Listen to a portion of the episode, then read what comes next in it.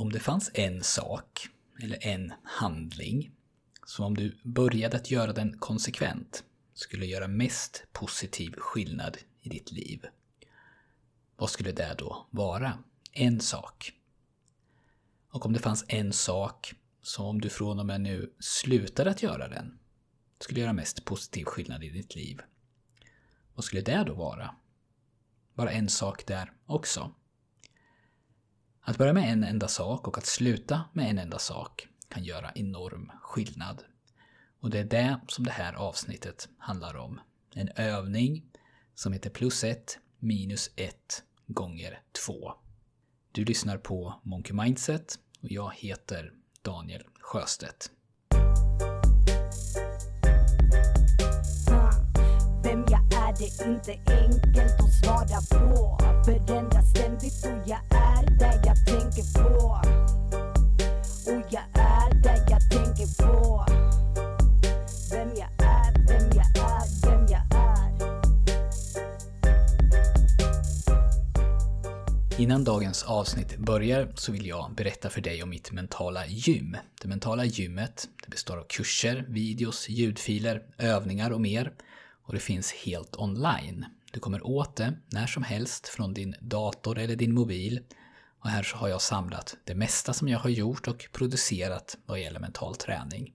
Och precis som podden handlar om fler ämnen än bara mental träning, vanor och beteenden till exempel, så finns det material i det mentala gymmet som handlar om annat än mental träning. Mental, mentalt välmående skulle man kunna säga att gymmet handlar om. Bättre prestation, mer balans, mindre stress och så vidare. Och varje vecka, i stort sett, om jag inte är sjuk, så går jag också live via video inne i gymmet.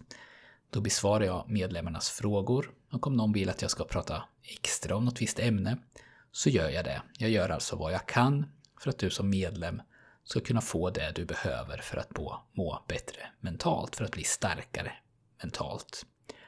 Och det här gymmet, det fungerar som ett vanligt gym i den meningen att du kan köpa årskort eller månadskort. Så kolla gärna in det. Det är ingen bindningstid och du hittar mer info om gymmet om du går till monkey mindset punkt se och sen klickar dig vidare därifrån. Och du kan använda ditt friskvårdsbidrag för att köpa ett sånt här gymkort. Övningen som jag kommer att prata om idag, den har jag lärt mig under en utbildning som heter Optimize Coach och den hålls av Brian Johnson och hans medarbetare. Och Brian Johnson har jag pratat om förut. Han driver en sida som heter Optimize punkt me. Övningen i sig, den är inte så väldigt mycket mer än det som jag sa i introt, men det finns ju en hel del nyanser förstås. Men utmaningen, det är ju att tänka till och att sen föra in det här i sitt liv. Att ta det på allvar. Och att övningen heter plus ett minus ett gånger två. Det är att det finns två olika nivåer skulle man kunna säga som vi kan arbeta i. Den första nivån, den handlar ju om att identifiera någonting konkret. Och i den här utbildningen så rekommenderas att man hittar någonting inom ämnet personlig energi, alltså din egen energinivå. En sak som om du införde det skulle göra mest positiv skillnad på din personliga energi. Och en sak som om du slutade med det skulle göra mest positiv skillnad för din personliga energi. Och skälet till att vi börjar med energi, det är att energi styr så mycket av vårt övriga liv. Om vi inte har energi så är det svårt att ge av oss själva till andra. Det är svårt att prestera bra. Det är svårt att vara den person som man vill vara på jobbet eller i relationer.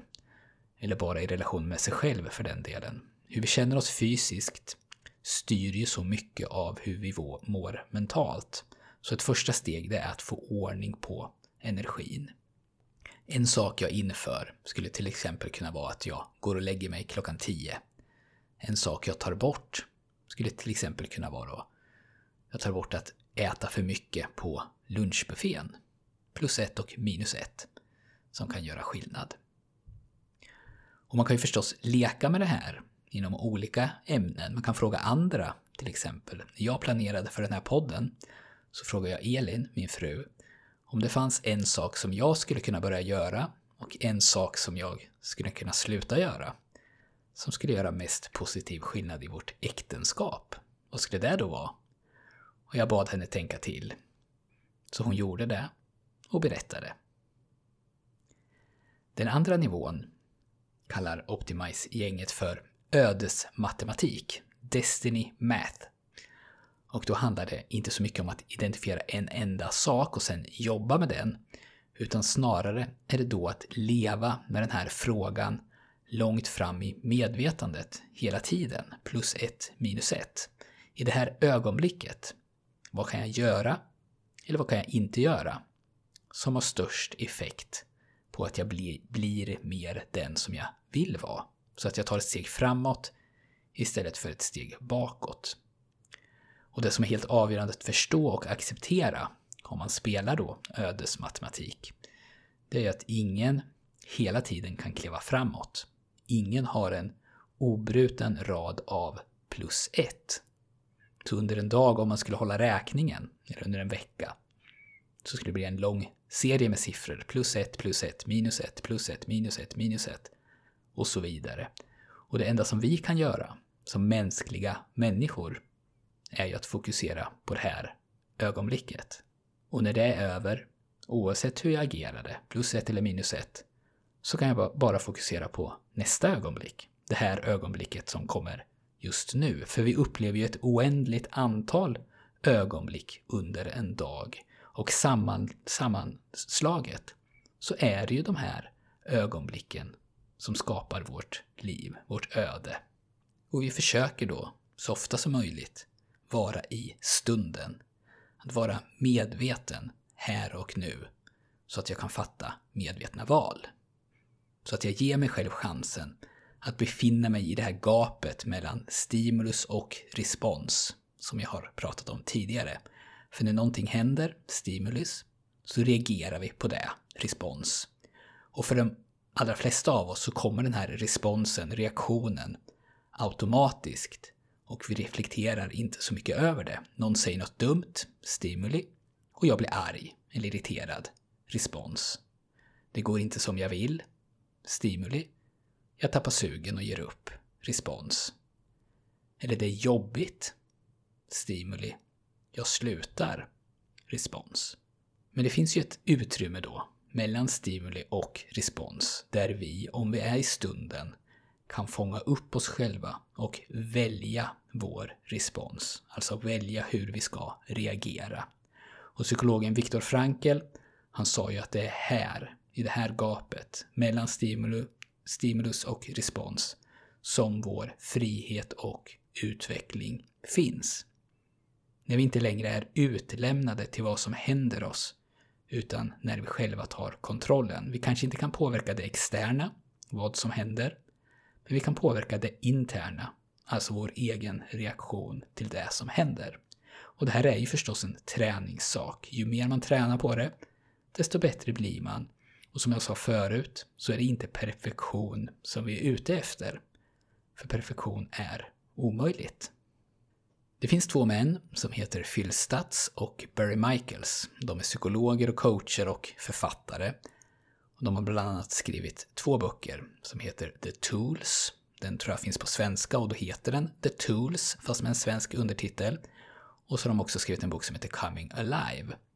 Och Stutz och Michaels, de pratar, de pratar för det första om att vi alla i våra handlingar har en effekt på vår omgivning. Åtminstone en mikroeffekt. Våra handlingar påverkar vår omgivning. Påverkar människorna som finns i vårt liv, vare sig vi vill det eller inte. Och det innebär också att vi har ett val. Ska den här effekten, den här kraften som kommer från mig, vara positiv eller negativ? Och om det är svårt att tänka hur, hur jag eller hur man själv påverkar sin omgivning, så kan man ju tänka på sina bekanta eller sina arbetskamrater. Stimuli och respons gäller ju för dem också. För det finns ju vissa, om man ska göra något i grupp till exempel, som man vill hamna med. Och så finns det dem som man innerst inne inte vill hamna med. Så vilka, om du tänker efter eller börjar att iaktta, påverkar din omgivning positivt och vilka påverkar den negativt? Och Stutz och Michael, de säger också att det som är bra för dig är också bra för din omgivning. Så alla tjänar på, enligt dem, att du är en positiv kraft. Men de säger också, och det här är väl lite mer i linje med det här plus ett minus ett, att vi alla består av två delar. De kallar dem för the dreamer och the doer, drömmaren och utföraren.